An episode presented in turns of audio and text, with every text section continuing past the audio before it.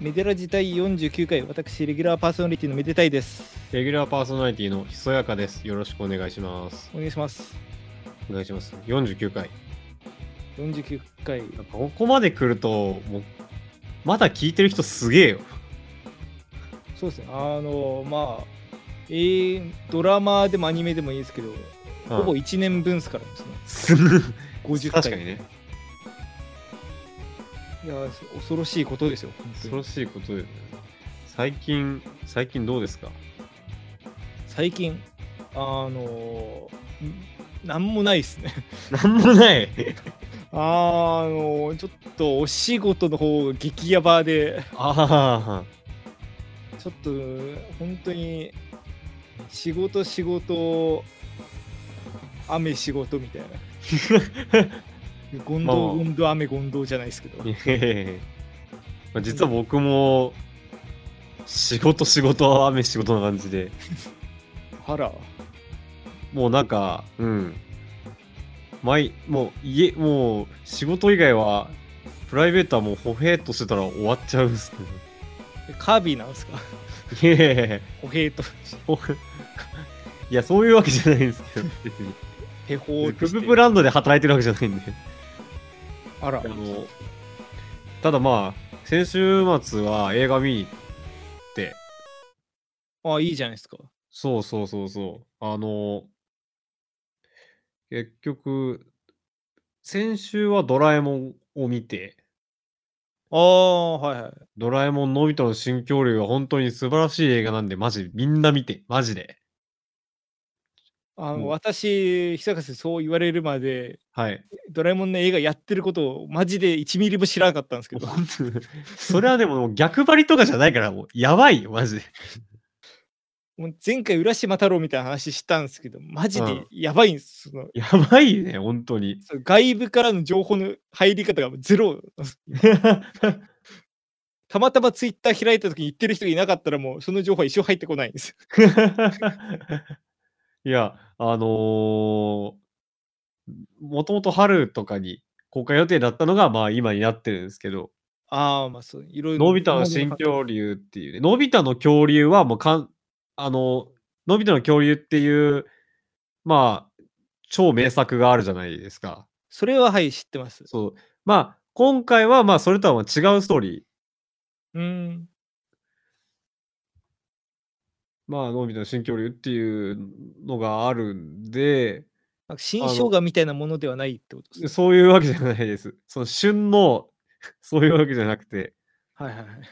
全く新しいストーリーですね。あなるほど、なるほど。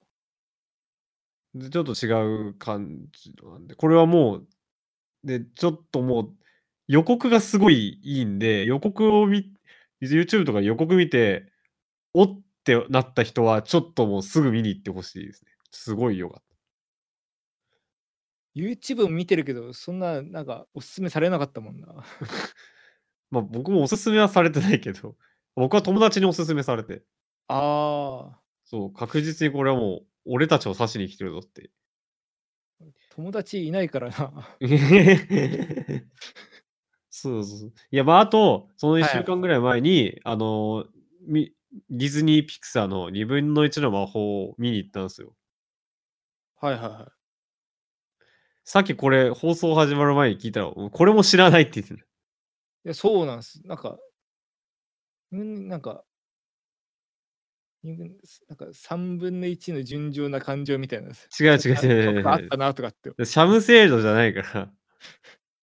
なんか、本当に知らなかったんですよ。なんかそういう映画があるって。いやでね、もう予告のポスター見てもらうと分かるんですけど、主人公がほぼ俺なんですよ。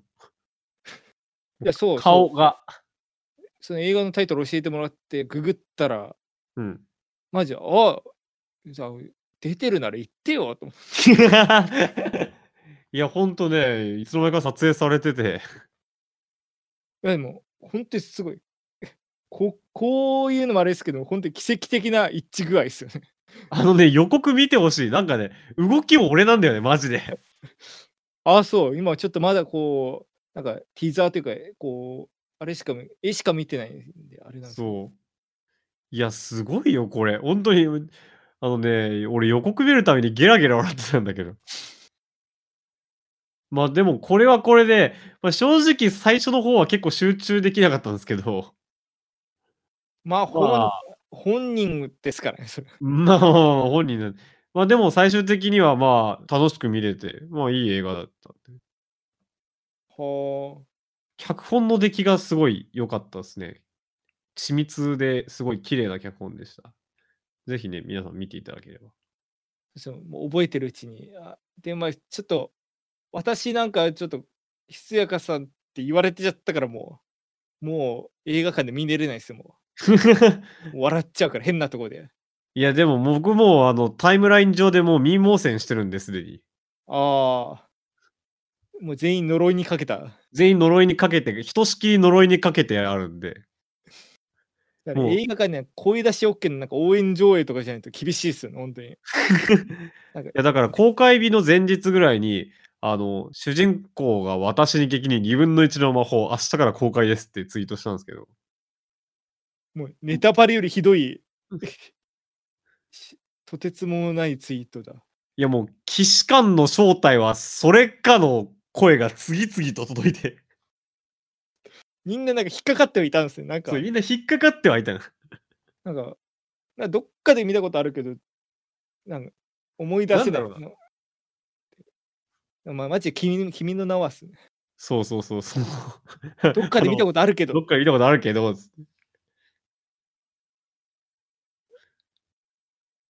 そんなことがありました。あ映画マジで見れてないっすね。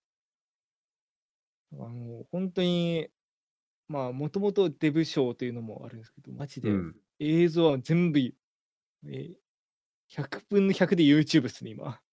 いやー、わかる。なんかこう、映画館行った時のその時間の拘束がある時期すごい耐えられないかった時もある。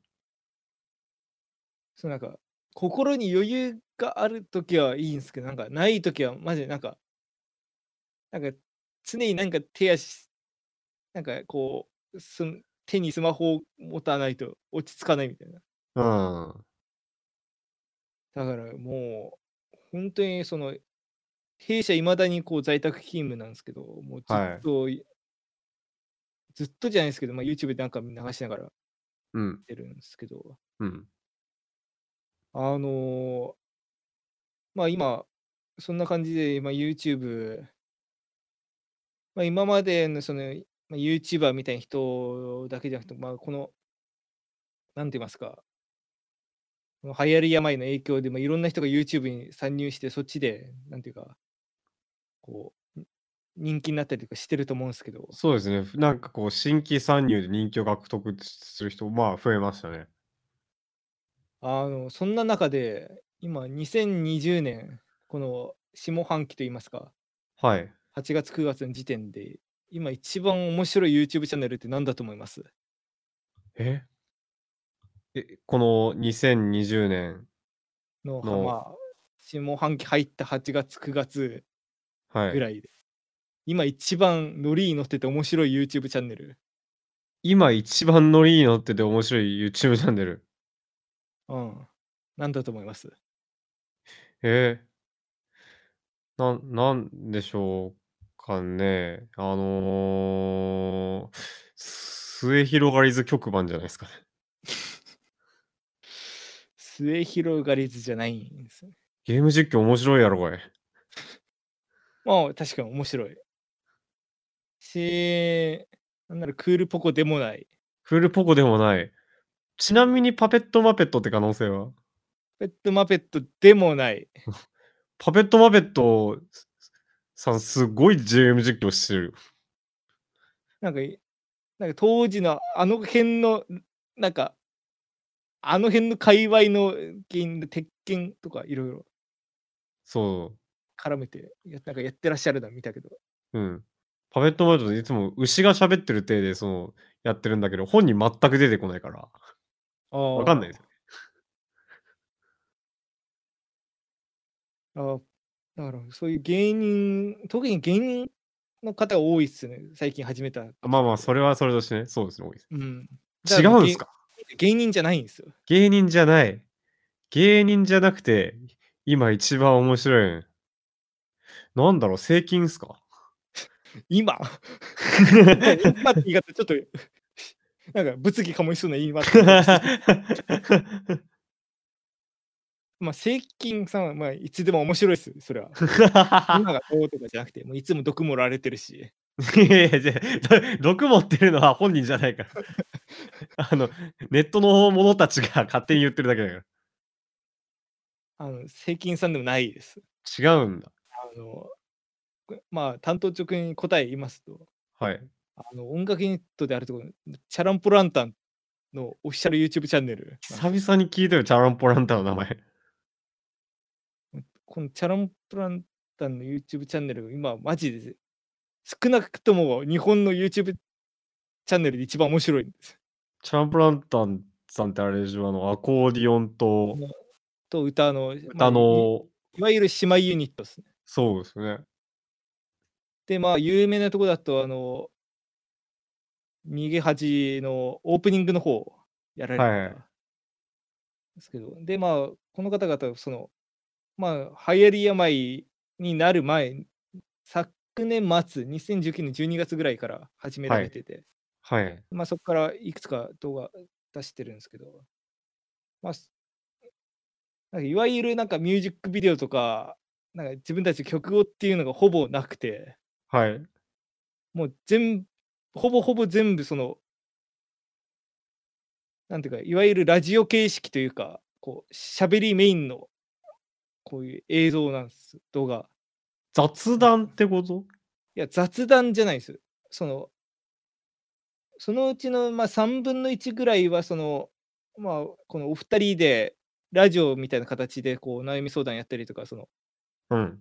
まあ、リスナーの人から来たお題に合わせて曲作ったりとかっていうことやってるんだけど、は残りは、あの、全部その、アコーディオンの方のその、小春さんはのいその、アコーディオン語り、あ。はい。蛇腹談義っていう名前ではあやられてるんですよ。アコーディオン奏者がアコーディオンのことをしっかり語る動画。そう。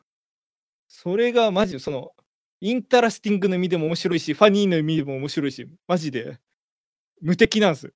あ、喋りが面白いんだ。喋りがそう、喋り口が独特で、ただその、まあ、話も面白くて、で、そういうなんかエピソードとかもかなり強烈なものを持ってらっしゃるから、へえ。ちでもアンミカん。さんみたいなことなのかな。 あーあのーなんて言ったらいいかわかんないけど、なんか、これも、なんていうか、物議を醸しそうな言い方かもしれないですけど、その、なんていうか、秀でた才を持ったアンミカさんみたいな。 あの、専門性のあるアンミカさんってこと。 まあまあ、そうそうそうそう。まあ、見ていただいたら早いと思うんで、まあ、ぜひ、検索して見ていただけたらと思うんですけど、おあの、そこで、まあ、今回ちょっとアコーディオンの話をするんではなくて、なんですけど、その、そこでそのアコーディオンの題材として使われてるのが、その、まあ、いわゆるボタン式アコーディオンなんですよ。はいはいはい。いわゆるあの、その、右手がピアノの鍵盤じゃなくて、こうなんか、タイプライターみたいなのがついてる、あれ。そうなんか丸いのがなんか無数についてて、ちょっと集合体恐怖症の人が泡吹いて倒れるようなやつ。 いや、あんまりそのイメージないですけど。あの、そう、そのボタン式アコーディオンを、まあ、すずっとやってらっしゃる方で、はいまはあい。ただただそのボタン、まあ、鍵盤式もいいけど、ボタン式もいいぞみたいな形でやってらっしゃるらしい、やってらっしゃるんですけど、うん。そこでなんか、特にアコーディオンに対してそこまで深く詳しくない人は、なんでわざわざ鍵盤っていうなんか分かりやすい、使いやすいものがあるのに、ボタン式を使うんだっていううん。話になると思うんですよ。はい。そのボタン式なんかそのボタンが無数にあって分かりづらいし、なんかどこを押してるか分かんないし、そうしかでもすそね。のピアノとかからの。の応用も効かないから、僕もいまだにあれをがわからないですね。どうなってるかは。でも、あれ、まあ、言ってしまえば、あの、まあ、いわゆるクロマチック音階っていうか、その、なんていうか、まあ、の後ほど説明するんですけど、なんか、すそういう、なんか、ある弾き方に対してめちゃくちゃ、こう、うまくいくような作りになってるんですよ。はで、特にその中でも、その、まあボタンの形がその発見と黒鍵にあ相当する、まあ、C メジャーのまあ全音と半音両方ともが同じ形をしてるあ。はいはいはい。っていうところで、まあ、そういう特殊な鍵盤っていうのは実はアコーディオンだけじゃなくて世の中にいくつかあったりするんですよ。ほう。なんで今今回回そ発の見と黒見の区別が、発見、黒見っていうその分類分けがされてないようなまあ、そうですね。円盤。だからまあクロマチックっていうのはまあいわゆる半音階でなんですけど、はい。まあ、だからその半音階がその全部等しくこうボタンに割り当てられてる。はあはあはあ。そんな要は12、12個が、12音階。そうそうそうそうそんな鍵盤の鍵盤の話を今日はしたくておおまたオタク会が始まります ね。あの、まあ、アコーディオンの話でもそういうなんか YouTube やってらっしゃる方の話でもなく今日は鍵盤の話をしかもピアノ鍵盤ではなく、えーまあ、いわゆるそういうクロマチック鍵盤ないしは同型鍵盤同じ形の鍵盤うん。はの話をしていこうと思います。あ。いわゆるピアノ鍵盤がもう今はもう主流なわけじゃないですか。はい12音階のうちのこの12345個を黒鍵としてまあ、残りを発見としてはいはいはいとしたピアノの鍵盤が今もう主流主流で、なんか要はキーボードもそれだしまあそうですね。で、いわゆる我々はふ普段使ってる MIDI キーボードみたいなものも、もうそれが採用されてる確率が非常に高い。はいただまあ世の中には、なんだそれはと。そんなもん使いづらくてしゃあないわっていう人がいるんですよ。いるんだ そう。今日はそういう人たちの熱い物語ですよ。プロジェクト X じゃんじゃあ、早速いきますか。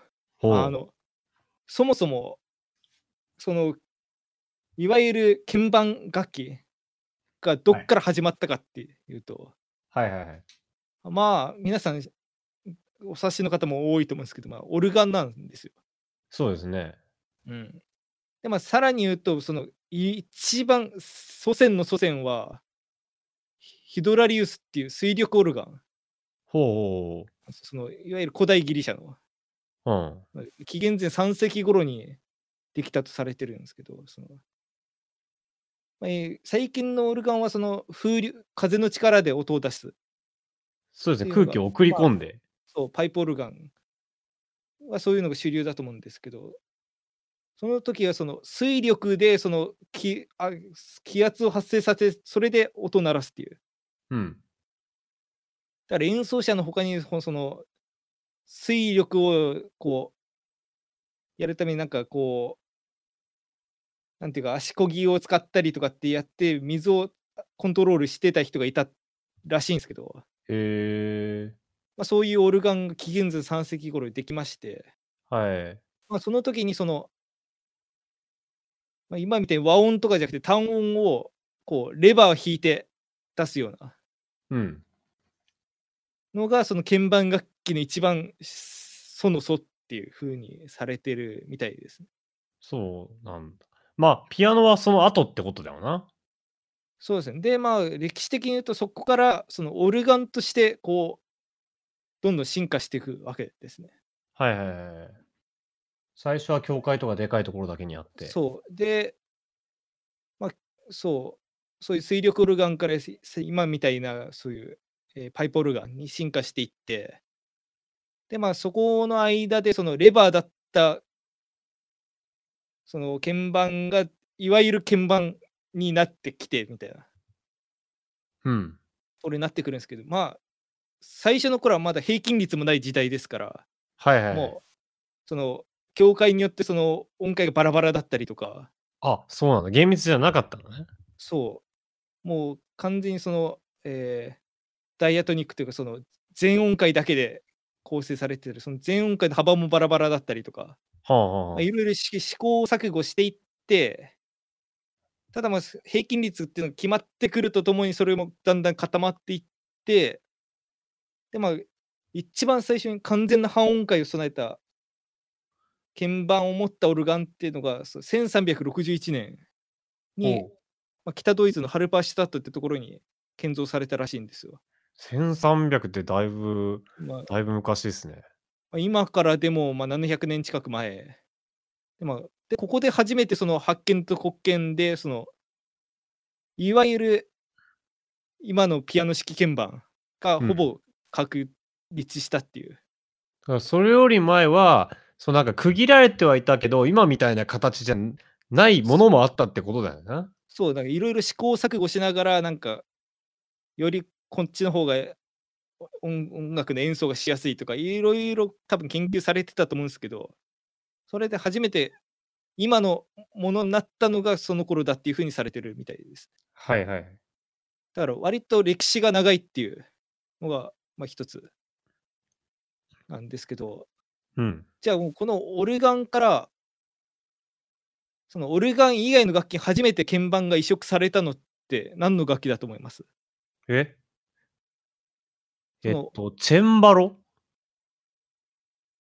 と思うじゃないですか、まあ、そのいわゆるピアノにつながっていく楽器だと思うじゃないですか。うん、ピアノのより前にチェンバロがあってっていうイメージだったけど、違うんですよ。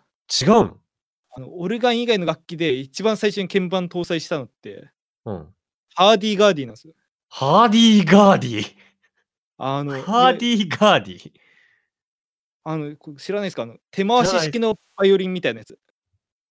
あ、あーはいはいはいはいはい。あの、あのなんかこう、何み左手にこう押すところがあって、そうそうそう。で右手でずっとそのこうなんていうかハンドルみたいなの回しながら押すこっちのひ左手でボタンを押してそうするとその和音が出るみたいな。ああ、あれがそのビジュアルは覚えてたけど、あれハーディーガーディーって言うんやって今。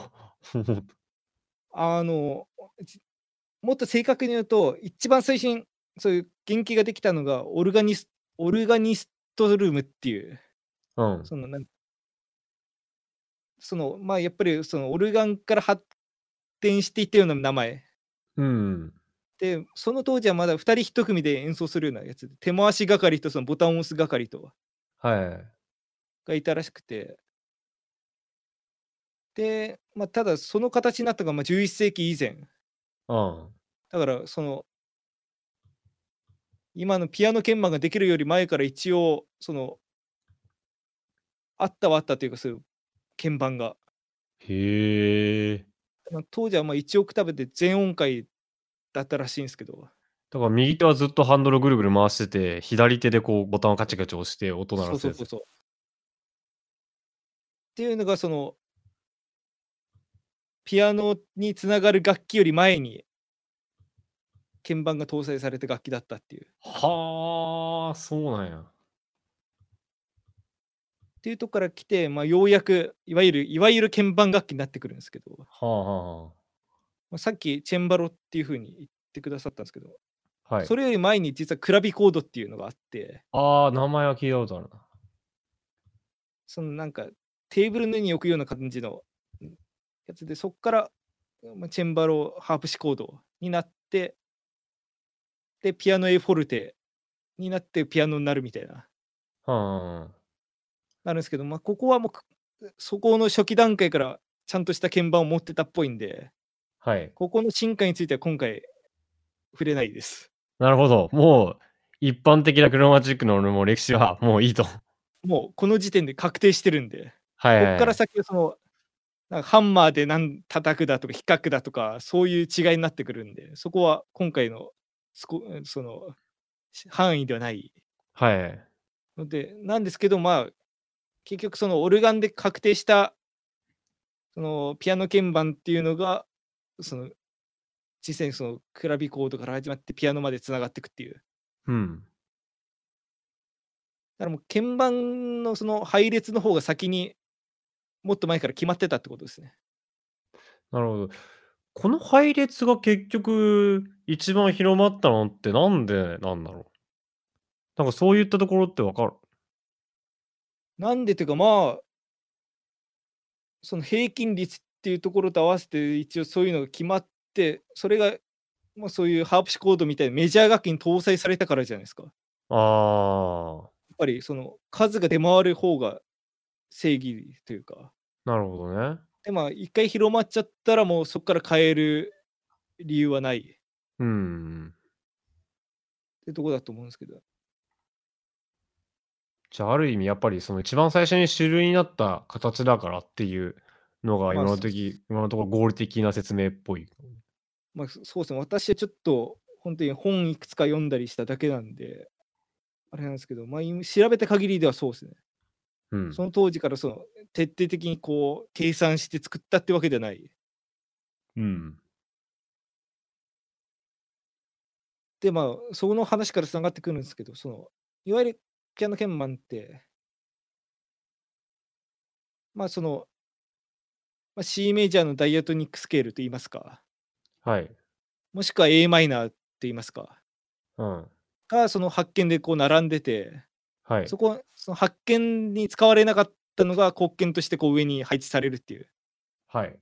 形じゃないですか。ああ、うん、そうですね。ただ言ってしまえばなんか C メジャーと a マイナーがめちゃくちゃひいきされてて他がひいきされてないみたいな状態なんですよ。はいはいはいはいはい、はい言ってしまえばね。言ってしまえばね。そのなんかピアノ弾ける人は別にそんなことも思わないと思うんですけど初めてピアノこうバンと目の前に出されてでピアノ弾いてみましょうみたいなこう教則本で一番最初に出てくる多分発見音こうとレミファソラシドって弾くもうそこでもう C メジャーはひいきされてるっていう。だから、すべての調整が平等じゃないってことだよね。そ言ってしまえば。う。で、しかも、なんというか、例えば C, C メジャーのす音を出すとすると、まあ、ドミソで、まあ、発見を一個間隔空けて、こう、ポンと押せばドミソってなるじゃないですか。はい。ただそこで転調して、例えば D メジャーの音出したいっていう時うん。にはそのまま横一個ずらすってわけにはいかないじゃないですか。そうですね。三音が、こう、滑稽になりますね。そうそのままずらすとマイナーになってしまうからこう、まあ、いわゆる F ファの位置をこう一個上げて黒鍵のところに持っていかないといけないっていう。うん。だから同じメジャーの音を出すにも手の形を変えなきゃなんない。だからはいはい。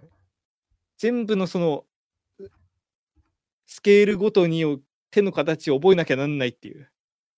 うん、ところが。が、これもなんかピアノ弾ける人にとっちゃもう知ってるわって話だと思うんだけど初めてこうピアノを目の前に出されてこうこの形を覚えましょうっていう時にもうずずらーっとこう羅列されてる図みたいなのが出てきてみたいなことになるわけですね。まあ、結局、ピアノ弾いてる人もね、蝶によって、この、これ、国権が多いからなって思うことも多分、あるはずで。そう。だからその組み合わせが不規則だったり、まあ、音の幅が不規則だったりとかっていうところは対応していかなきゃなんないっていう。うん。であとまあさらに言うとそう隣り合う音をうんこう間違ってこうもともと C 弾くとこだったとこ間違えてドを押しちゃったみたいになるとなんか半音ずれるからかなり不協和な音になっちゃうとか、はい。まあ、まあそういう問題もあるっていうふうに言う言う人がいるらしいんですよ世の中にああは。ああという意見もあるわけね。なんかここまで行くとなんかイチャモンにしか聞こえないけど、はいはい。正直。ただ、いわゆる現状のピアノ鍵盤の問題としてね、あと両手で運指が異なるとか、うんそうですね。その右手は親指から小指に向かって上がっていくのに、左手は小指から親指に向かって上がっていくから逆になる。うん。でもそれもダメじゃないかっていう人が世の中にはいるんうん。で、まあ、そういうな歴史のあるこう鍵盤だからこそそういう、なんていうか、後から考えたらこれってもうちょっとなんかなんとかなんないのかっていう考える人もいるわけですよ。はいはいはいはい。新種類を、新機軸をね。そう。で、まあ、実際なんか今の世の中には、あの、その形はなるべく変えずに、なんかそういうところになるべく対応しようっていうような風潮を持ったキーボードもいくつかあって、はいはい。そのえービビリニア・ユニフォーム・クロマティック・キーボードっていうやつなんかは、あの、発見の方は、まあ、どう基準とするとすると、ドレミ、ファシャープ、ソシャープ、ラシャープ、ドって並んでる。ドレミファシャープソシャープファシャープ、ソシャープ、ラシャープ、ド。はいはいはいだはい。あだから全部全音で並んでる。あー、ホールトーンってやつですね。そうそうそう。で、国権の方が、えードシャープ、レシャープ、ファーソー、ラシー、ドシャープみたいな。うん、要はその全部の間の音ですね。そう。だから形は変え、その変えずに、ただまあ、国権を空いてるところに埋める必要はあるけど、うん。まあ、それをやればなんそのす全部のスケールでお同じ手の形を使えるみたいなほうほうほうほうほうほう。のとかをこう提唱してる人がいてまあ同じようなわからないけど、それだと、いわゆるその、まあ、便宜上発見、国権って言っちゃうけど、この12音階を2つに分けたときに、どのスケールでもその割合が同じになるんだ。そうあーだからドミソって打つときはえードミまでは一緒で、うんソがあ本来ファシャープがある場所の国権を多分抑えるんです。はいはいはい。だから、まあ、便宜上、どう白とすると、そう白白黒になるわけだ。そうそうそうそうそう。で、まあ、えい一個転調して D メジャーやりたいって場合は、そのまんまんま横に一個ずらせば、うん。えー、ドは、えー、一個横にずらして0で、うん。ミミだったところは全音上がってファシャープになって、ああ、はいはいはいはい。黒鍵の位置の層だったのは全音上がってラになるっていう。ああ、これは皆さん、鍵盤が手元にある人は試してみていただくと。そう、あの、いいと思う今非常にラジオで伝わりづらい話をしてるんだけど。そう僕は今手元に鍵盤があるので、 あの、そう実際に押さえながら話してるんですけど、これ、こう、耳で聞いてる人は難しいかもしれない。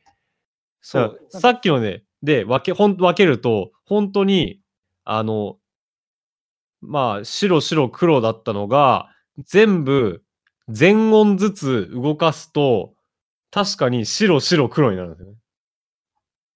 そうだから要は全音ので並んでる鍵盤を2つこう上下で重ねるような形にするとそのう形手の形を変えずに済むっていうことが言えるわけです。はあ、なるほどね。でもそのビリニアユニフォームクロマティックキーボードの他にもなんかバランスドキーボードとかっていうやつとかもなんかそういう感じでアメリカの人だったから作ってるらしいんだけど。うん。ただまあこれも結局なんかいわゆる発見の部分にある鍵盤と国権の部分にある鍵盤っていうのは形が違うから、うん。まあ、ある程度なんか形は変えずにいけるけど、なんていうか、細い方の鍵盤があって、そこもまた不平等があったりするっていうふうに思う人もいるんですよ。はあ。それでもまた解決しないと。ほで、そこで、あの、すべての音を、同じ形の鍵盤で、こう、割り当てようっていう。う。12音階が全て平等と。そう。全く同じ形のえ鍵盤にしようっていう、なんていうか、そういう、まあ、ムーブメントってわけじゃないですけど、そういうキーボードのなんか考え方があって、はい。それがね、英語でアイソモーフィックキーボードって言うんですけど、うん。これなんかそのんネットでめちゃくちゃ調べて論文とかも探したんですけどその日本語訳をひ使ってる人ひ世の中一人もいなかったんですよ。日本語の文献が一つも存在しないってこと私の調べる限りそのどっかの大学の中に入ってるとこはあるかもだけど少なくともインターネット上で探す限りは。ない。はだからちょっと今回便宜上その同型鍵盤っていうふうにあ。直訳してね。訳して、まあ、同じ型の鍵盤ですね。はいはい。ふうに紹介しようと思うんですけど、そそういうのを使えば、そのおん全部のキーボードが全部同じ形で、だから本当に、本当の意味で、その、どの蝶を弾くときも手を変えずに、ただ横にずらすだけでじ弾けるっていう、っほうほう。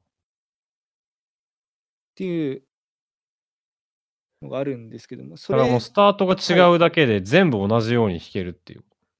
だからいわゆいわゆる、えー A メジャーのやつはこのどどの場所を中心にこう弾けば A メジャーになるけどそのまま例えば1個横にずらせば D メジャーにもなるし、まあ、逆に1個ずらせば、まあ、A シャープメジャーみたいなうん。になるみたいなのがもう完全にその同じ鍵盤の形で実施できるっていうのも実は結構昔にからそういう考え方はあってほう。あの遡ること時1882年はい。あのハンガリーの発明家なのかななんかポール・フォン・ヤンコっていう人が考えたヤンコピアノっていうあ、ピアノでそれをやろうって人がいたんだ。そうまあ、当時はその電子楽器でもない本当のピアノっすほであのさっきと同じですねその全音でこう並んでてそこで互い違いというか格子状にそのあ反する全音がこう上に乗ってるみたいな形なんですけどう。うん。すごいのはさらにその上にもう1段目の全音と同じのが乗ってるんですよ。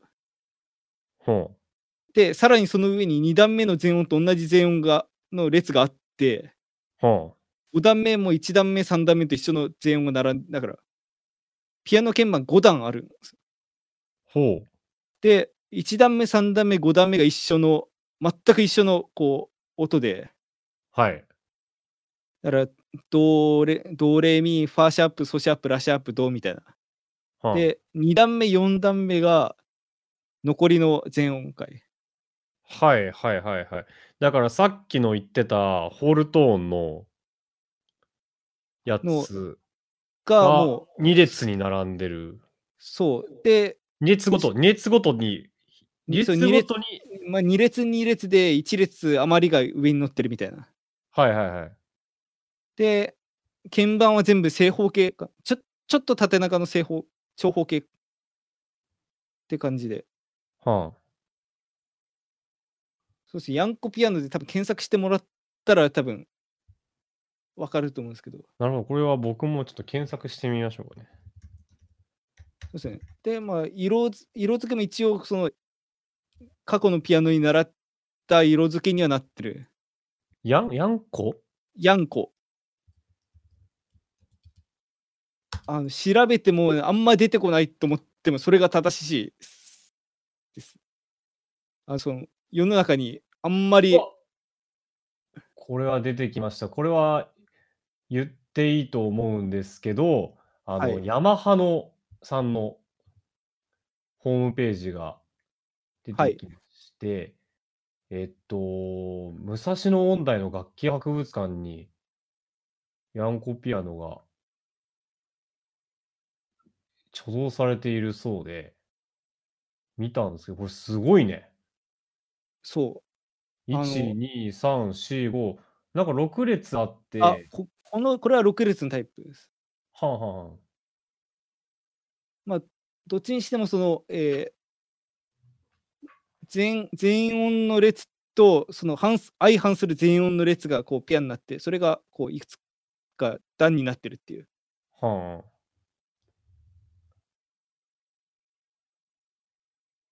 のがをこのハハンガリーのヤンコさんが考えたんですよ。ん。一応しても指使いを変えずに済むヤンコピアノ。そう。だからこれだったらその左右の移動だけじゃなくて上下の移動にも対応できるからはん。だからあのギターみたいな感じかな。あのあー、なるほど、なるほど、なるほど。ギターはもう1個ずらせば、もう一応できるもんね。そう。だからそういうのがもうこの時点でもう1882年の時点で考えられてたんです。でもあー当時このヤンコさん特許も取ってもうこれでバンバン稼いだるぞと。はいはい、もうこいつが主流になって、こっから。そう。で、まあ、と当時のその、実際作曲家とか、えピアノ演奏家とかも大絶賛してたらしくて、はいはいはい。あの、かのフランツ・リスト氏も、あリスト。リスト、あのリストも、もう50年後には全てのピアノがこの配列にか変わってるだろうと。大絶賛も大絶賛ですね。で、もうアメリカにはこのヤンコピアノ専門のこう音楽課程とかもできたりとか、あ、音大の。そう音大のそういうかあのまあ音大もか、まあ、1個2個の大学でっていう話だったらしいんだけどはいはいはい。そういうヤンコピアノの専門課程ができたりとかもうヤンコピアノが主流になると思われたんだね。そうそれぐらい画期的だったんですようん。ただそこには待ったをかけたのがはい。音楽教育科出版社ピアノメーカーほう。今までのピアノ、を売ってたり今までの楽譜を売ってたりし教則本書いたりしてた人たちはいはいはい。そこまで変えるメリットがあるかとほう、 面白いね。そう。なんか今までこう伝統のある、このは1880年代の時点でももう、鍵盤の歴史としては600年ぐらいあるはわけいで。す。その歴史のあってもう、世の中にもうすでに学習してる人も多いのを、そのすぐ変えられるかとうん。はいうは猛反発にあって、い。へそんなこともあって結局、そんなに普及せずに終わってしまったんですよ。え、面白い。で、まあその割と後政治的な理由で広まらなかったので。そう。まあ、あと単純になんか、なんか見た目もあんまり良くないし、ああ、 まあ確かにこう、ある意味2列じゃないけど、ほぼ1列でこう並んでると、まあ美しいっちゃ美しいよね。そう。まあ、多分、そういういろんな理由が重なって、こう、結局広まんなかったとこだと思うんだけど、うん。ただまあ、これなんか、英語のその個人ページみたいに書いてあった話だから、真偽のほど定かじゃないんだけど、はい。あの、このこの件でヤンコさんもかなりお金も失って気も病んでしまって、もう亡命してしまったらしいんです、トルコに。亡命。で、もうそこで晩年はタバコ農家として過ごしたと。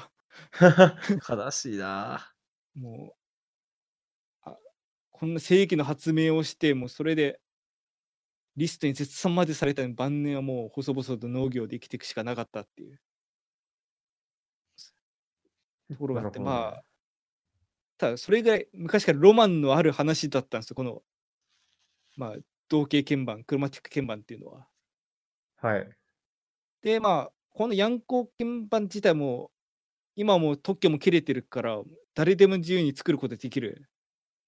そう、一応。はい。だから世の中には、一応あるにはあるのが、そのヤンコ配列のミディキーボード。ええダスキン5、ダスキン6っていう。5がまあ5列で6が6列なんですけど。ああ、はい。あるんだ。まあ完全オーダーメイドらしいから、そんななんか流通してるわけじゃないけど。はいはいはい。あとはなんかちょっと改良、それを改良して、なんかより良くしたっていうキーボードがある。リッペンスキーボードっていう。リッペンスキーボード。あの、これは、その見た目はまあほぼこのヤンコ鍵盤と一緒なんだけど、うん。この鍵盤の形が四角じゃなくて十字でこう噛み合うようにしてこうん上下でガッガチャってはまるようにして並んでるほー。だから縦がもうちょっとスリムになるのかな噛み合う感じなのそうあの十十字でこのちょうどパズルがはまるみたいな感じでこう組み合わさってるう。うーん。これはまだ売られてなくてかその多分出資者募集中みたいな感じだったと思うんだけど、まあ、そういうのがあったりなかったりうん。っていう感じで、ただまあ、ここまで全部、もう、海の向こうの話だったんですよ。うん。この、まあ、日本のこう博物館にヤンコピーナがあるって言っても、結局これは輸入してきたもので、はいはい。もうじゃあ日本は何をやってたんだと。お日ジャパン本人もなんかやってたんですかそう。日本、日本ではなんかそういうのがないんかって言われると、実はあって、おおー。あの、まあこう、あの、ラピアンっていう、まあ、ピまずピアノを開発した人がいて、その大川渡るっていう人なんですけど、うん。まあ、これはまあ、言ってしまえば、まあ、ヤンコピアノとほぼ全く一緒の考え方で、こう、互い違いの全音が4列とか5列とか並んでるみたいなやつなを。んとなくそこにはみんな行き着くんだね。そう。ただ、こっちは違うのはもう、色を全部真っ白にして、その本当に差をなくしたっていう。そのほうほうほう。だから見た目めちゃくちゃ分かりづらいけど、その分代わりその、なんか、国権があって覇権があってみたいなことはもう全く考えずに、その、本当に腸の間の格差を完全にフラットにしたっていう。はまっていうまずラピアンっていう、まあ、これは完全になんていうか、開発版みたいな感じにピアノがあって、あ。はい。で、まあ、そこでこの大川渉さん、多分発明家とか作曲家とかっていう肩書きなんだと思うんだけど、うん。まあ、いける、いここっちも多分いけると思って、いろいろこう、そこからこう、手を打ってくるわけなんですけども。はい。最初、ホールトーンレボリューションっていう、まあ、シンセサイザー、いわゆる。うん。で、そこでそういう、こういう全くその5段ぐらいある、こう、けピアノ、えー鍵盤をこうバーって配列したようなやつをこうバンと売り出すわけです。ただ、違う、大きく違うのは、あれが、その色がないのと、鍵盤が丸なんですよ。円。はあ。が、いつ頃が、えー最初のラピアンが1970年、80年。はで、えーホールトン・レボリューションが発売されたのが2000年代。あ。結構やっぱ最近なわけですね。そう。で、ただ、ホールトン・レボリューションは割とかなりアカデミックなもので高かったから、もう一般家庭にこの配列を普及させるぞっていうんで、満を持して出したのがクロマトーンっていう。ほう。あの、なんか、いわカシオとかで出してる、あの、なんなんか、どこのご家庭にもあるようなキーボードみたいなうん。やつの、その、クマチック鍵盤版バージョンみたいな。はいはいはいはいはい。そう、なんか簡単な1、2万円くらいのキーボードの、そのクロマチック鍵盤。まあ、実際はもうちょっと高かったらしいけど、ただもう見た目はまさにそう。はあは一応、その MIDI 入出力も備えてて、だからパソコンとつなごうと思えばつなげられるみたいなあ。ほとこもあって、まあ、それ長らく売られててなん、知らなかったんですけど、なんか2018年から2020年まで、20 2月ぐらいまで、なんか無料プレゼントまでやってたらしいんですよ。う。無料プレゼント、クロクロクロマトーンの。そう、クロマトーン、本当に、今でも多分こう、今もう正規流通はつ終わっちゃったんだけど、メルカリとかで見ると1万2000ぐらいで売られてるような、はやつがもうあ送料分だけ負担すれば送られてくるっていう、あ、ほぼただ、 同然で。そう、もう本当に無料プレゼントってやってたらしいんです。へえ。ただまあ、言い方は悪いけど、まあ、それでも普及しなかったっていう、はあはあはあ。そう。まあ、なかなか難しいです。うんだからただ割とそのそういうなんか変な鍵盤界隈ではもうめちゃくちゃ知名度を誇っててはあはあ海外のそういうなんか、えーく同系鍵盤とかまとめてるサイトとか行けば絶対クロマトーンも並んでるみたいな変な鍵盤界隈で。もう変な鍵盤界隈なんか多分日本人ほぼいない一桁しかいない レベルだと思うんだけどでも、でも要はすごい合理的にできてるわけだよね。だから例えばメジャーだったら、そのうん位置を、まあギターと、ある種ギターと同じで、位置を変えるだけで、どこをしてもメジャー、その指の形を変えずにメジャーが弾けるってわけだよね。そうそうそうであとまあここまではずっとその、まあ、全音の互い違いっていうのところで考えてたんだけどもう一個だけその差を埋める各音の差を埋める方法があってはあ、前半を横一列に並べるっていう12個。 12個をほもうだから半音が全て等しく直線にこうバーって並んでるそそっちの方が見た目もいいし分かりやすいんだけどう。うん。やっぱり、まあ、ミスタッチが多くなる可能性があるっていうそうね。ところで、まあ、難しいんですけど、あの、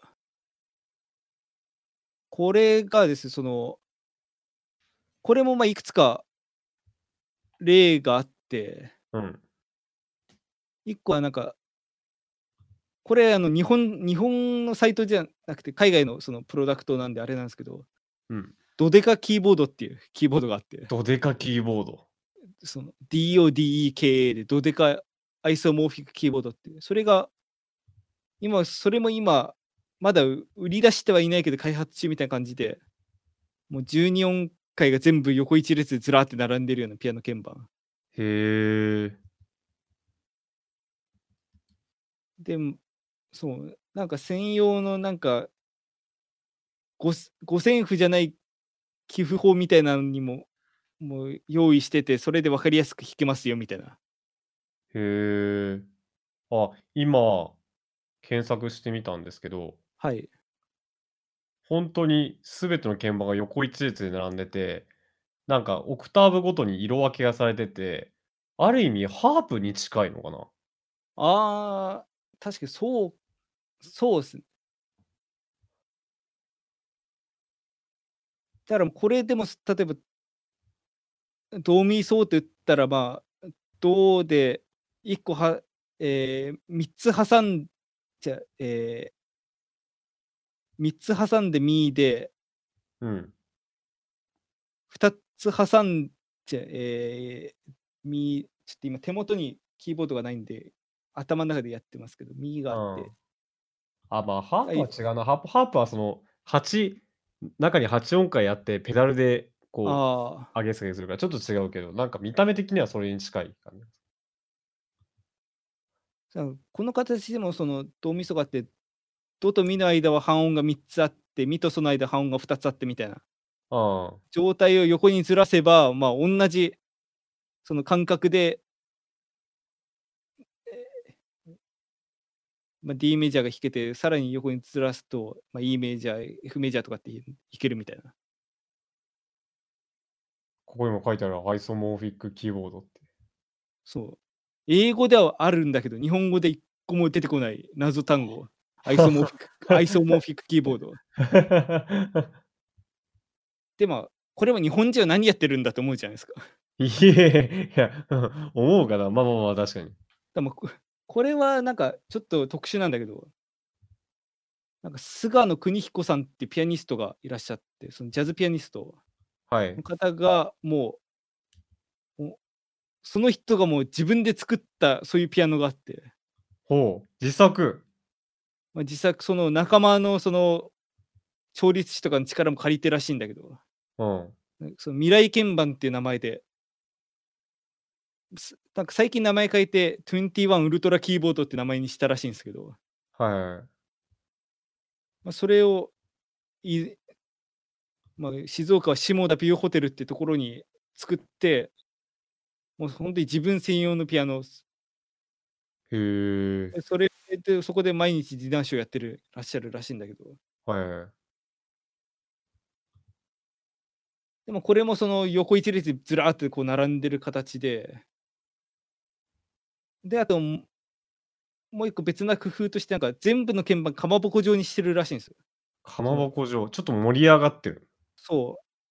だから、で、しかも極限までそのタッチを軽くしてるらしくて、だから、押す力が弱くても、その強めにこう音が出るように。へえ。なんか、曰くそうすることで、その、なんていうか、鍵盤と手が触れる時間を極限まで短くして、そうすると、その、お音がそのハンマーを伝って、その、出てくるまでのところが、に余計な力が加わらなくなって音が良くなるっていうへえ。らしいんです。まあそういういろんな工夫をされてるらしくて、でまあ東京にも1台ぐらいあって、たまに東京でこうリサイタルやったりされてるらしいんですけど、だから極限まで演奏性を考えて、そこに行き着いたっていうことなのね。そう。特にこの翌日に並ぶって方はあんまりその過去の例がないから、本当に多分、この方が考えても行き着いた答えなんだと思うんだけど、うん。まあ、そういうのがあるっていうところですね。うーん。でもここまでがいわゆるピアノ鍵盤の話でここから一瞬ちょっと番外編みたいなところ行くんですけど、はい。まあ、このアイソモフィックキーボード同時同型鍵盤について話すとする絶対ちょっと避けては通れないところとしてあの六角形のやつがこうバーッと並んでるような六角形。あの、説明難しいんですけど、まず皆さん、あの、検索していただきたいんですけど、ハハーモニックテーブルインターフェースっていう、ーモニックテーブルインターフェース。これ英語で打たないと出てこなさそう。日本語は一個もない。日ハ本語の記事は世の中に一個もない。ーモニックハーモニックテーブルテーブルインターフェース。インターフェース。なんはいか、はいはい、出てきた。なんか六角形がずらーっと並んでる。そう。これがもう、最近、最近のその、ジャンキーな科学者たちはもう、これがもうキーボードやっていう。これ、もうしてるね。、予測検索すら出てこなく て。そうねウィキペディアももちろん英語だけだし。ただ、これはかなり、その、本当に理論に基づいて作られてるやつで。はまずこのハーモニックテーブルインインターフェースっていうのが、あ、はい。まあ、すこれ自体はまあ1983年頃につ考えられて、90年に特許を取られたうん。やつなんですけど、うん。説明が難しい。六角形があって、六角形がその、横に頂点が来る形でこう、敷き詰められてる。はいはいはいはいはい。上上下が平らで、横がとんがってるみたいな形で敷き詰められてる。うんうんうん。で、まあ、ある音があって、左上が単3度、あ。はん。上が完全4度、はん。右上が超3度。はあ、これ、ウィキペディアの検索で出てくる、ウィまあ、一番上のあの画像もそうだけど、ウィキペディアのやつ見ると分かりやすいね、この図は。だから、ある音に対して、うんえっと、その左上の辺に移動するとマイナーサード、上に行くとパーフェクトフィフス、マイナーサード、ハーフステップ。この矢印の方向行くと、だから必ず上はは5度だ、完全5度だし、右上はマイナー3度だし、左上はメジャー3度ってなるんだ。そうで、まあ、一列挟んで隣、真隣のやつが半音あ上がってるやつ。はいはいはい。あの、辺をこう伝って、反対側に、隣に行く。ってことだね。もう今日ほど映像欲しかった日はないね。このメディアなラいジオ。ね。これ、これ見ないとね、わかんない。マジで。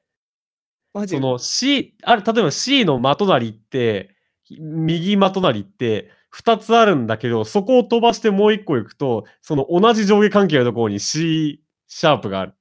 そうそう。これがそのハーモニックテーブルんレイアウトなんですけど、あの、この形ってどうやって決まってると思いますかおどでもそうよな。うんでも1個決めたら、埋まってくそう。わけなのいじ一ゃ個ない決まっただそのまあ上が5度でひ左が単3度でひ右が超3度とかってどういう仕組みで決めてると思いますこれわかんない。なんだろう。あのーここでオイラーが出てくるんですけど オイラあのトネッツっていうあのなんか1739年にオイラーが提唱した音楽空間の概念的な格子図っていうほう。あの、お曲の解析とかに使われるような、なんか、こうお話があって、うん。これもなんか Wikipedia とか見てもらった方、これはなぜか日本語のページがあるんだけど、はあの、その、メジャーの和音を構成する3音で三角形作るんですよ。あ、は例えば、まあ、A, A, メ A マイナーだったら、A, E- A, C, E で三角形作る。で、例えば A と E を横並びにしたときに、上が、上に C を置けば、そこで A マイナーの三角形ができますと。あ、ほう。で、下に、そうするとし下に C シャープの点を置けば、そこで A、C シャープ、E で A メジャーができる。はいはいはいはい。上は、上は、あのーマイナーだけど、下はメジャー。うん。そう。で、まあ、で、A、C、E っていう、A がひ左下、C が上、E が右下みたいな三角形があったときに、うん。まあ下が C メジャーで、AC のこの並びに、のところの三角に、の辺で、もその C の隣に F っていうのをつけると、 こえっとね、これむずいえ。 今、振り落とされた、今。ウィ今、Wikipedia を共有します。あ、画面共有。と うとう Wikipedia とう画面共有使ったぞ。 とりあえずリンク、まず、あー画面共有の方がいいか。えー画面と、これもこのこの皆さんにもお見せしたいんですけど、あの、はい、これ、ウィキペディアで、えっ、こと tonnetz。そう、これも日本語でどう読むのかわからん。はい、ドイツ語らしいですね。えっと、tonnetz そでう、検索すると、なぜか日本語のウィキペディアが出てきます。で、さっき言ってたのこの A、C、E のこの三角形が a マイナー。はい。で、下に C シャープ置くと、ここは A メジャーになる。はいそう。ああ、なるほど、なるほど、なるほど、なるほど。で、あとこっちですね。えー C、E の辺があって辺、に、ここに G を置くと、C メジャーができる。はいはいはいはい。で、逆にこっちで、A、C、F のやつを、ここに置くと、うん。うなんなんだこれは、えーっと、だから、A、F、F でしょ、F。F メジャー。えー F メジャー。 F メジャー。F、A、C だから。そう、F メジャーができるんですけど、これ今日、流し聞きできないぜ。あの、つまりこのトネッツ TUNETZ が何が言いたいかっていうと、うん。なんか、要は、ここでこう、2辺共有して、こう、横にあるやつには、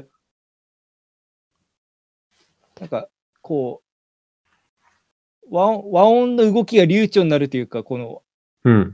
まあ、転調だとかそういう、なんか、転調しないまでも、その曲を構成するにあって、こう、一時的な転調の時とかに移動しやすい。はいはいはいはい。み3和音のうち、2つの音を共有してるからね。そう。から、なんか、こう後期ロマン開口の音楽分析するときに、なんかワーグナーとか分析するときにこれが結構つ使われるらしいんです。へえ。そのそれまでのガチガチの音楽理論から外してこう曲作ってるような人がこうあこっちに当てはまったりすることがあるらしくて。うん。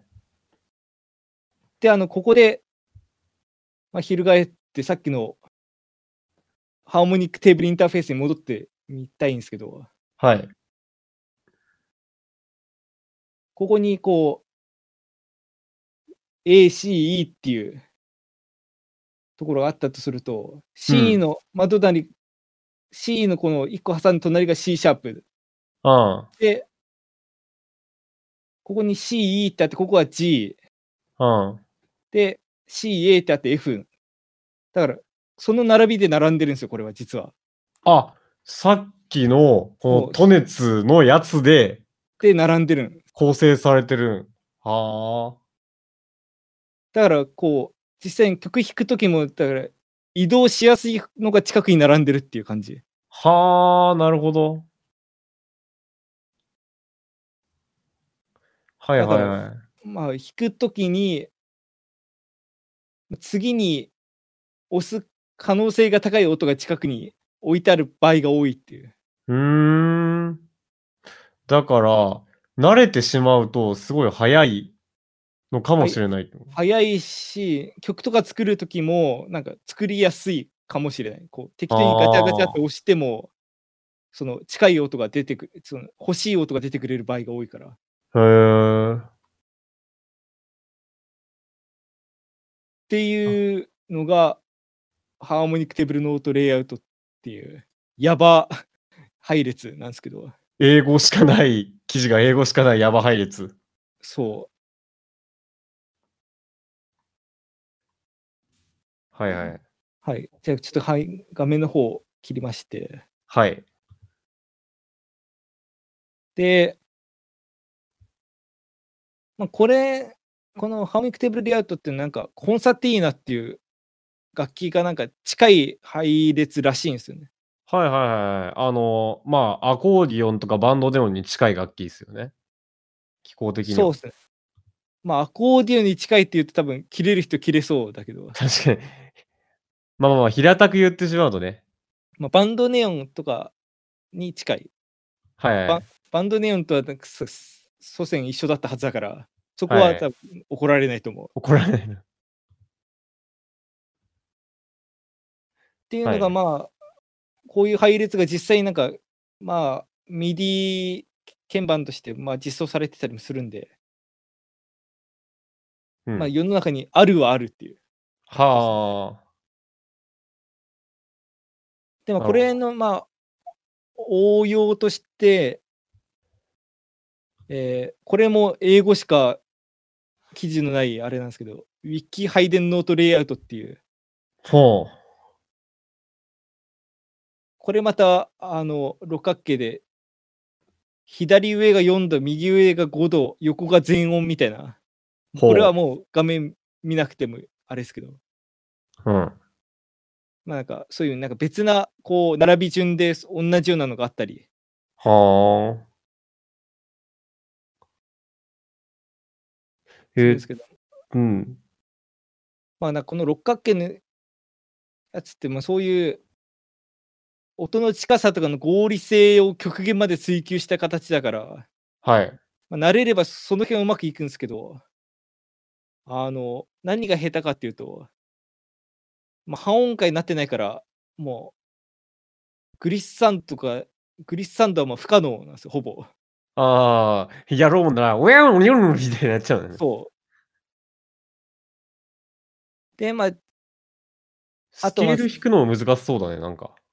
そう。あとはなんか12音階でなんかわざと不協和出したい時とかも難しい。ああ、なるほど。いわゆるクラスタートーン的なのが難しいな。っていうのがまあ、ここまでめちゃくちゃロール使ったけど、一応余談でした、六角形は。 あ、今までの余談だったよね。そう。一応、同期鍵盤っていうところは避けては通れないけど、ピアノ鍵盤っていうところから行くと違うみたいな。うん。でも、あとは残ってるの、まあ、パッドの演奏とかも一応ありますよね。はいはいはい。今、ミリパッドでね、流行ってますよね。流行ってるっていうか、要はその 4×4 の16じゃなくて、もっと数の多いパッド。そう。なんかランチパッドとか、エイブルトンプッシュとか。そう。それでまあ、サンプリング、サンプラーみたいな感じで使うこともできるし、それ、その、半音階アサインして、それで、さっき言ったみたいに、その、手の形を変えずに演奏するみたいな、ゲートもできる。うん。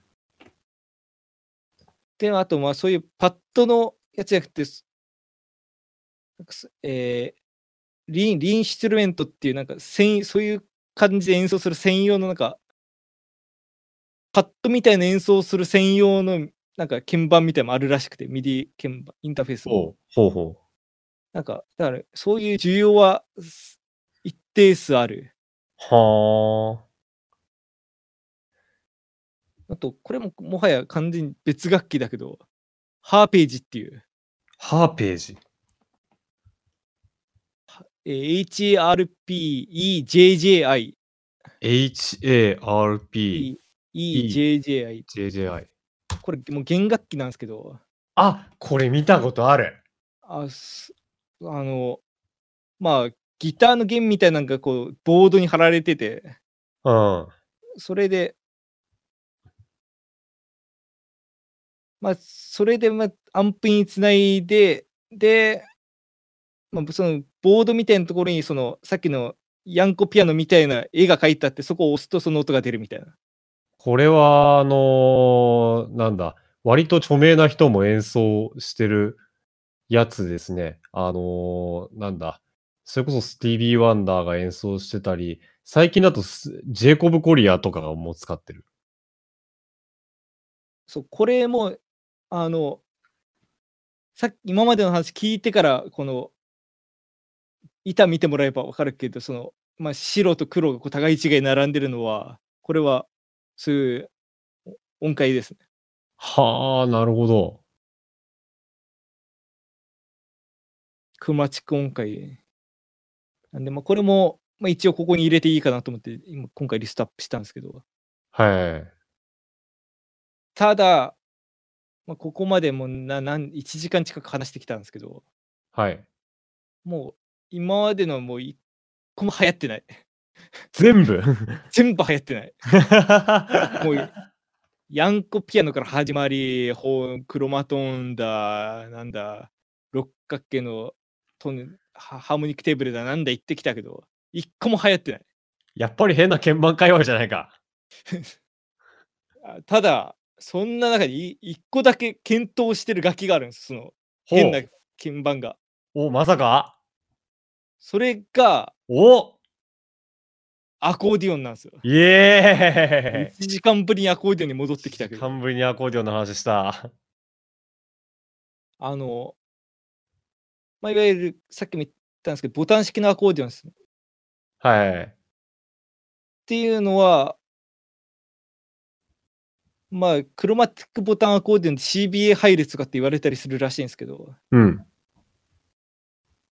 そうですね、歴史的には、その前にもともとダイアトニックアコーディオンっていう、押すときとひ弾くときで違う音が出るボタンがついてるうん。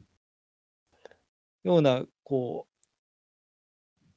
う、やつが先に発明されて、そただそれだと使いづらいっていうことで、こう、押すときと弾くときで同じ音が出るボタンをこうずらっと配置したっていうのがはい。歴史的にな流れ。うんでそこから後で、えー鍵盤が、その鍵盤の方がええやろっていう層がいて、その人が鍵盤くっつけたっていうのが、その後なんですよ。はいはいはい。だから歴史的にボタン式の方が先なん。うん。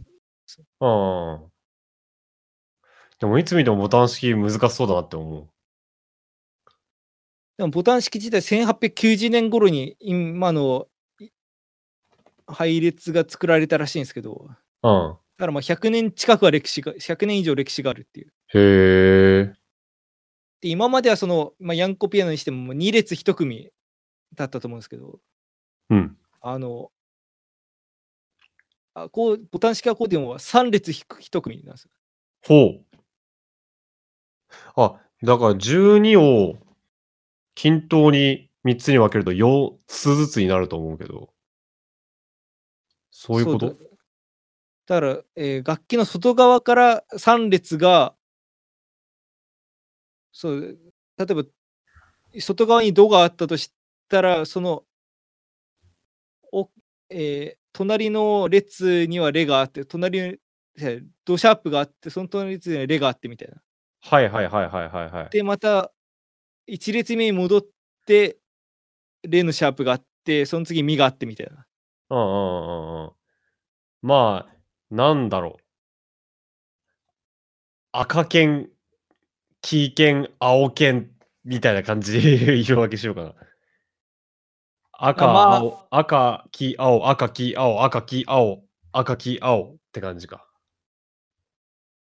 まあ伝わるか分かんないけどそうですね。うん。口で説明するのはかなり難しいあれなんですけどでまあ世の中のアコーディオン4列とか5列が主流なんでそのボタンがはい。で4列目5列目はなんか1列目2列目がそのままあるって感じですうんうん。だから、まあ、12312っていう感じうん。はいはい。でまあなんか面白いのはヨーロッパの方ではボタン式が主流でう日ん本では鍵盤式が多いらしいんですよ、あ、ヨーロッパはむしろボタン式の方が主流なんだ。そう。まあ、日本で鍵盤式主流なのは、その、鍵盤ハーモニーができる前に、その、学校のこういうじ授業が全部アコーディオンだったからっていう理由らしいんですけど、はいはいはい。そそれで鍵盤式の方が使い勝手が良かったっていう。まあ、教育的観点からしてね。うん。そう。でまあ、でちなみに、うん。まあ、さっきもちらっと言ったけど、コンサティーナとかバンドネオンとかは、まあ、歴史的にかん元が違うから、彼らはいまだにその押し引きで違う音が出る形式をずうっんとうん使ってるっていう感じですね。はあはで、だから、唯一、ここまでいろんな鍵盤が出てきた中で、唯一このアコーディオンだけがクロマティックな、その、同型鍵盤をもう主流としてる。ほー。まあ、日本だとね、あの今は、あの鍵盤、ピアノ鍵盤の方がよく見るけど、世界的に言えば、クロマチック鍵盤の方が主流ってわけなんだね。ただ、日本も最近の、まあ、す時流というか、なんうか風向きが変わってきてるらしくて、ほう。その本当にタイムリーな話で8月末だか9月頭だかのそのあの谷口楽器っていうそのお茶の水にあるそのアコーディオンめちゃくちゃ扱ってるお店があるんですけどはいはい。エレベーターで上の方に行く店ですよ。行ったことあります。僕そこで鍵盤ハーモニカ買いました。そのなんかアコーディオンだったりレフティー用のギターだったり、まあ、いいろいろそういうかなりニッチな楽器扱ってらっしゃる店なんですけどハーモニカ専用のマイクとか売ってたね。そうそこのツイッターのアカウントが言うにはもんう最近、ボタン式アコーディオンのバブルが来てると。バブルもう最近の来店客の9割以上がもう鍵盤式と迷わずにボタン式を買ってると。だかええらもう新規で始めてる人も圧倒的にボタンが多いらしえ、あ、そうなんだ。い。うん、今2020年。そう、2020年にボタン式アコーディオンのバブルが、まあ、さらに言うと、その V アコーディオンのバブルも来てると。 V アコーディオンあの、いわゆる電子アコーディオンです。はあはあはあはあはあはあ。普段はその内部スピーカーで音出せたりもするし、アンプにつなげもするし、うん。ミディ出力もついてるっていう。へえ。体操素晴らしいローランドから出てるは VR あはあがあるんですそれもバブルが来てると。へえ。要はシールドにつないで、こう、アンプにつないだりとか。そう。だからバンドのバック演奏とかだとそっちの方が使い勝手いいらしいですけど。ああ。まあ、鍵盤ハーモニカもそういうのあるしね。うん。すだからもう V アコバブル、ボタンバブルが来てる。はあ。な、なんで だからそそれがなんか特に今年の話に限って言うと最初に出てきたそのんチャランポランタンの YouTube チャンネルが発し元っていう説がかなり強いほう。そこで興味を持った人がそのそのチャランポランタン小春さんがそのボタン式を使ってらっしゃるからそれでそこに憧れてとかその話を聞いてとかでっへえ。ていうのが多いんじゃないかなとなるほでまあ最近だとそのなんか自作のミディキーボードみたいなのも出ててど。うん。 「ジャバらない」っていうじゃばらない。まあだからあれですねそのアコーディオンのジャバる部分うん。この押して弾いて伸びたり縮んだりする部分がないその電子のミディキーボードだから多分ジャバらないっていうほうほう。名前なんですけどそれがそのアコーディオンのそのキー配列を持ったミディ鍵盤なはのい。だから5列あってその3列がそのクロマチックで向こう2列が1列目2列目を持ってきてるみたいなうん。それまでその V アコーディオン以外にそういうのがなかったから割とそれも飛ぶように売れてるらしくてへえ。だから自作キーボード界隈からこう、そういう自作ミディ鍵盤界隈になって、そこがもうなんか、一緒になってこう、ブワーって盛り上がってるみたいな状態が今なんですよ。はあ。こもうう、交わることのなかったそうクロマチック鍵盤界隈とアコーディオン界隈が、と、あと自作キーボード界隈が、さっきの界隈が。 もう、うん今、一番熱いことになってる。俺の知らないところでそんなブームが起きてたんですね。あの、ここまではいろいろ調べた話で、うここん。から先、私の感想というか、あれなんですけど、意見、見解なんですけど、はい。最後、あの、考察。あそう。その、えー今、その、今というか少なくとも海外ではもうそのボタン式のアコーディオンはもうすでに市民権を得てもう広く演奏されてました。うん。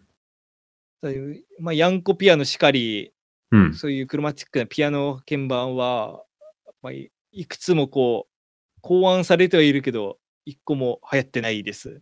はい。この違いって何だと思いますえ、なんだろう。なんでこうアコーディオンだけ流行ったか。そう。なんでピアノは置き換わらなかったのか。え、なんでだろう。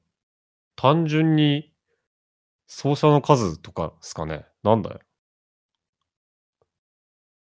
あの私の見解なんですけど、うん。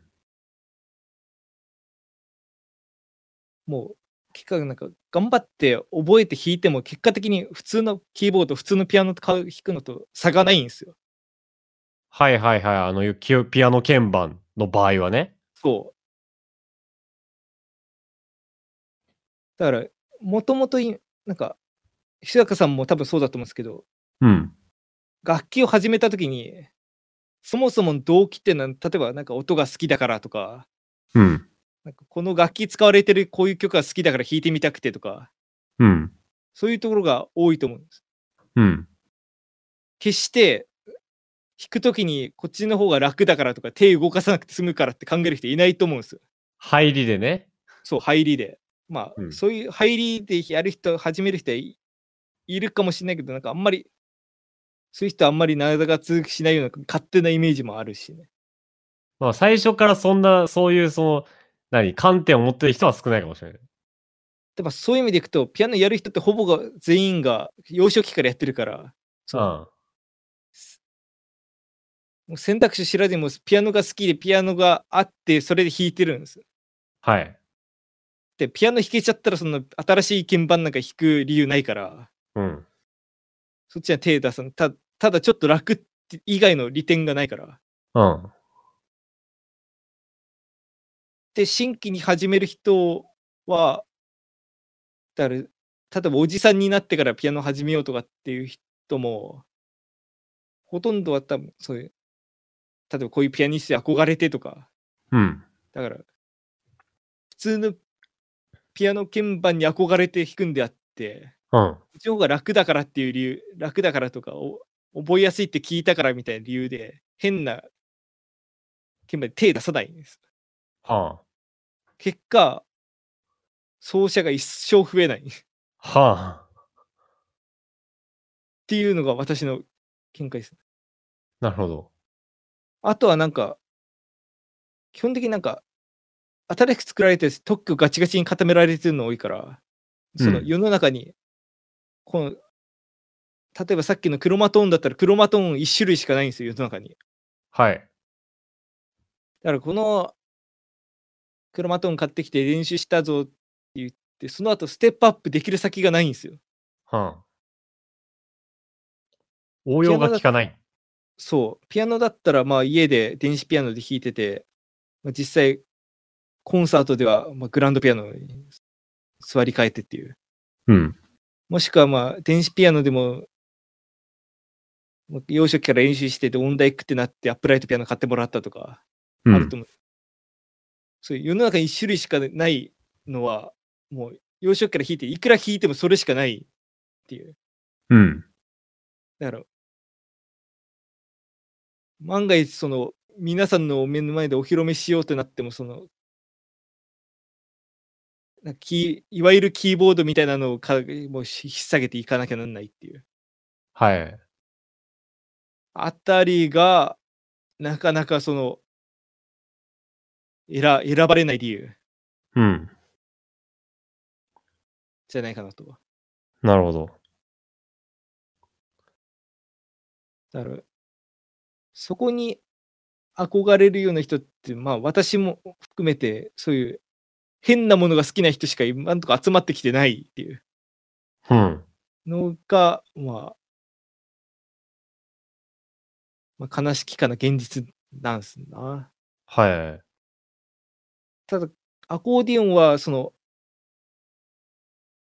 ピアノ鍵盤より先にボタン式ができてるから、そっちが先なんですよ。なるほど。新たにクロマチック鍵盤を導入する例はことごとく失敗していますと。そう。で、もともと、その、楽器の歴史から見て、先にクロマチック鍵盤が先だったから、アコーディオンはそっちが今、根強く残ってると。はい。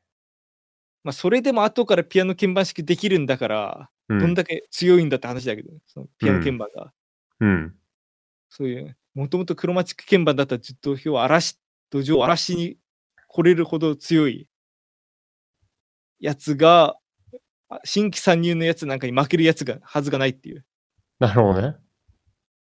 のが、まあ、結論ですね。なるほど。まあ、ほ楽器以外にもそうです。その、あの、エスペラント語ってあるじゃないですか。ありますね。あの、英語話者がちょっと論文とか読むときとか有利だから、そういうのに対して、その独自言語で、ちゃん、なんかやって差をなくすようにしましょうっていう。はい。ただ、もう、このご時世、もうなんか物好きしか使ってないじゃないですか。そうですね。言い方は悪いですけど。言い方は悪いですけどそ。れも、順番が逆なんですよなんか、か会話する必要があって言語ができたんじゃなくて、うん。言語が目的になっちゃってるから、そこに対する魅力がないんですよ。はいはいはい。だから、その、物好きしか集まらないような会話になってしまってるっていう。なるほど。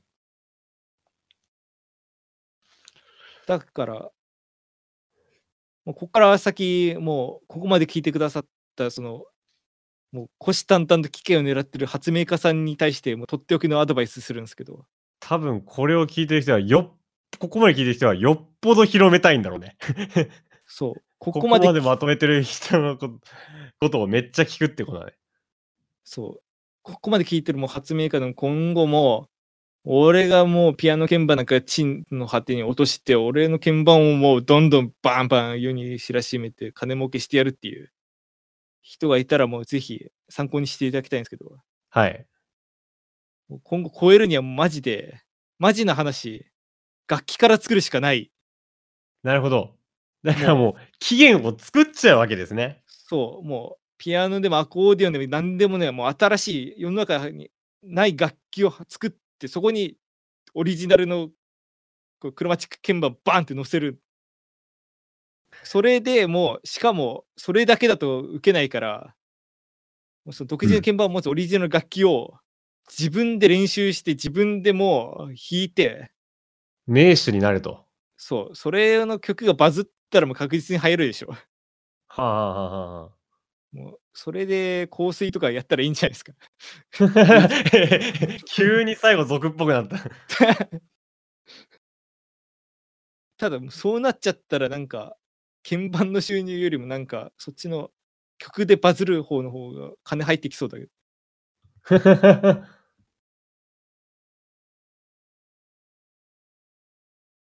ということでまあ長々と話してきたんですけどまあ今日話した鍵鍵盤に関してはほぼほぼアコーディオン以外は今後も調べようとしない限り皆さんの耳に聞こえてくることはないと思うんで、まあ、せめてこのラジオの回を聞いた人だけでも心の片隅でも残しておいていただければと思いますね。 うん、でもなんかもう YouTube で見るとああいうクロマチッククロマチック鍵盤でこういう速いパステージ弾いてるのはちょっと指の形かっこいいけどねそう、なんかそっちにはそっちの良さはあるんです。うん ただそれがピアノ鍵盤に勝てないだけで。じゃあダメじゃねえかそう。その、すでに広まってるからとか、なんか見た目が嫌だとか、うん教え、教えられる場所が少ないとか、まあ、細かい理由はいくらあれとまあ結局それ弾けたところでなんかそれをす別にピアノ弾けるって言えるわけでもないしお前は何が弾けるんだになるみたいな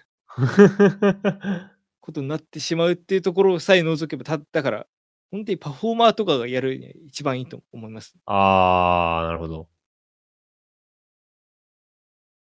っていう、まあ、本当に身も蓋もない結論になってしまったんですけど。まあ、アカデミックな回でしたね。 ええまあ、 こんただ今回調べるにクソ体力使ったんで、まあ、こういう回年一ぐらいでとどめときたいですね。 日本語の文献なかったもんね。日本語の文献ない。なんなら今回の回まとめたら日本初の文献になるまである。喋った内容全部文章で起こせば。だからさ、これまでのさ、アカデミック界ってさ、多分、本当はラジオじゃなくてブログにするべきなんだよね。 マジでそうなんかノートとかで書いたら、うん。絶対なんかツイッターとかでなんかバズる可能性がある。そっか。例えば、俺がビブラ本会やった時もさ、ノートって発想マジでなかったからさ、じゃおあこれも互いそのうちまとめたらいいかもしれない。ブログに書くか、メデブロ。メデブロ。そう、あなたはね、自分のね、やつ持ってるけど。ヒソブロを作ればいいじゃないですか。ヒソブロ。いや、私はノートでいいですかね。ヒソノート。ヒソノート。ああいうのって文献はちゃんちゃんとしてればいいのかまあ、正直文献とかななくない人もいるでしょ、世の中には。なんまあまあ適当確かに書い適当書いて金もらってる人も。な。ら悪口が過ぎるわ。だから文献、まああったら、まあちゃんとしてるんだなって思う人は思ってくれるっていうぐらいじゃまないあ、ですかなるほどね。じゃあまあ、そう、ラジオの存在が危うくなってきたところで、まあ、49回、そろそろ終わりますか。 えーこのラジオの感想は、ツイッターのハッシュタグ、メデラジでつぶやいてください。メデがひらがな、ラジがカタカナです。はい、またご意見、ご感想および、えーこの円盤で大金持ちになりたいという発明家の方の、えーこう一緒にやりましょうよっていうお声掛けも募集してます。俺らに声かけてどうすんだよ。えーメールアドレスはめでたいアットマークメール .lprz.xyz です。はい。えー、めでたいひそやか、各自の活動もよろしくお願いいたします。ひそやかは、そうですね。しばらくはないかもしれないですが、来月以降お知らせがあるかもしれないですので、えー、引き続き制作頑張ります。まあ今忙しい時期ですよね、そのお仕事の方が。制作してる場合じゃねえんだよな。その私も実際そうなんですけど、まあ、実実際今日話したことは、こう、ブログの方にまとめようとは思ってます。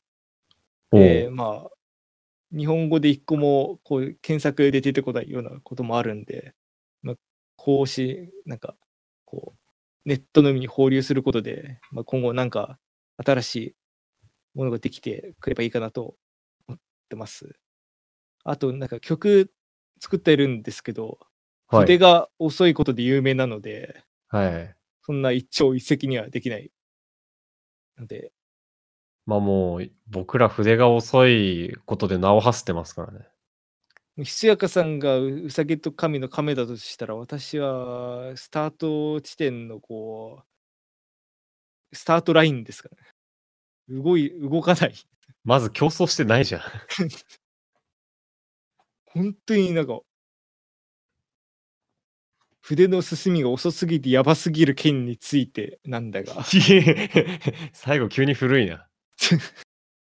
っていう感じで、まあ、ただ、あの、今まで、その、あの、弦楽の曲とか出して、それなんかそろそろちゃんとなんかどっか、ホームページとかどっサンドクラウドとかどっかまとめようと思います。なんか、作ったのに世に出してない曲がちょっとあまりにも多いんで、そういうのをまとめて、なんか実績として残せる形にしておきたいなと思ってます。はい。はい。そうですね。そうですね。まあやっていきましょはい、う。で、え今回の曲、エエンンディング。はいディング。エンディングは、えー私が劇団に書き下ろした曲、えー銀河ステーションという歌物の曲を以前流させていただいたんですけども、それの BGM バージョンになります。はい、ぜひお聞きください。銀河ステーション、リプライズです。はい、えーメダラジ49回、えー今回もご視聴いただきありがとうございました。ここまでのおいた私、めでたいと、えー、ひそやかがお送りいたしました。ありがとうございました。ありがとうございました。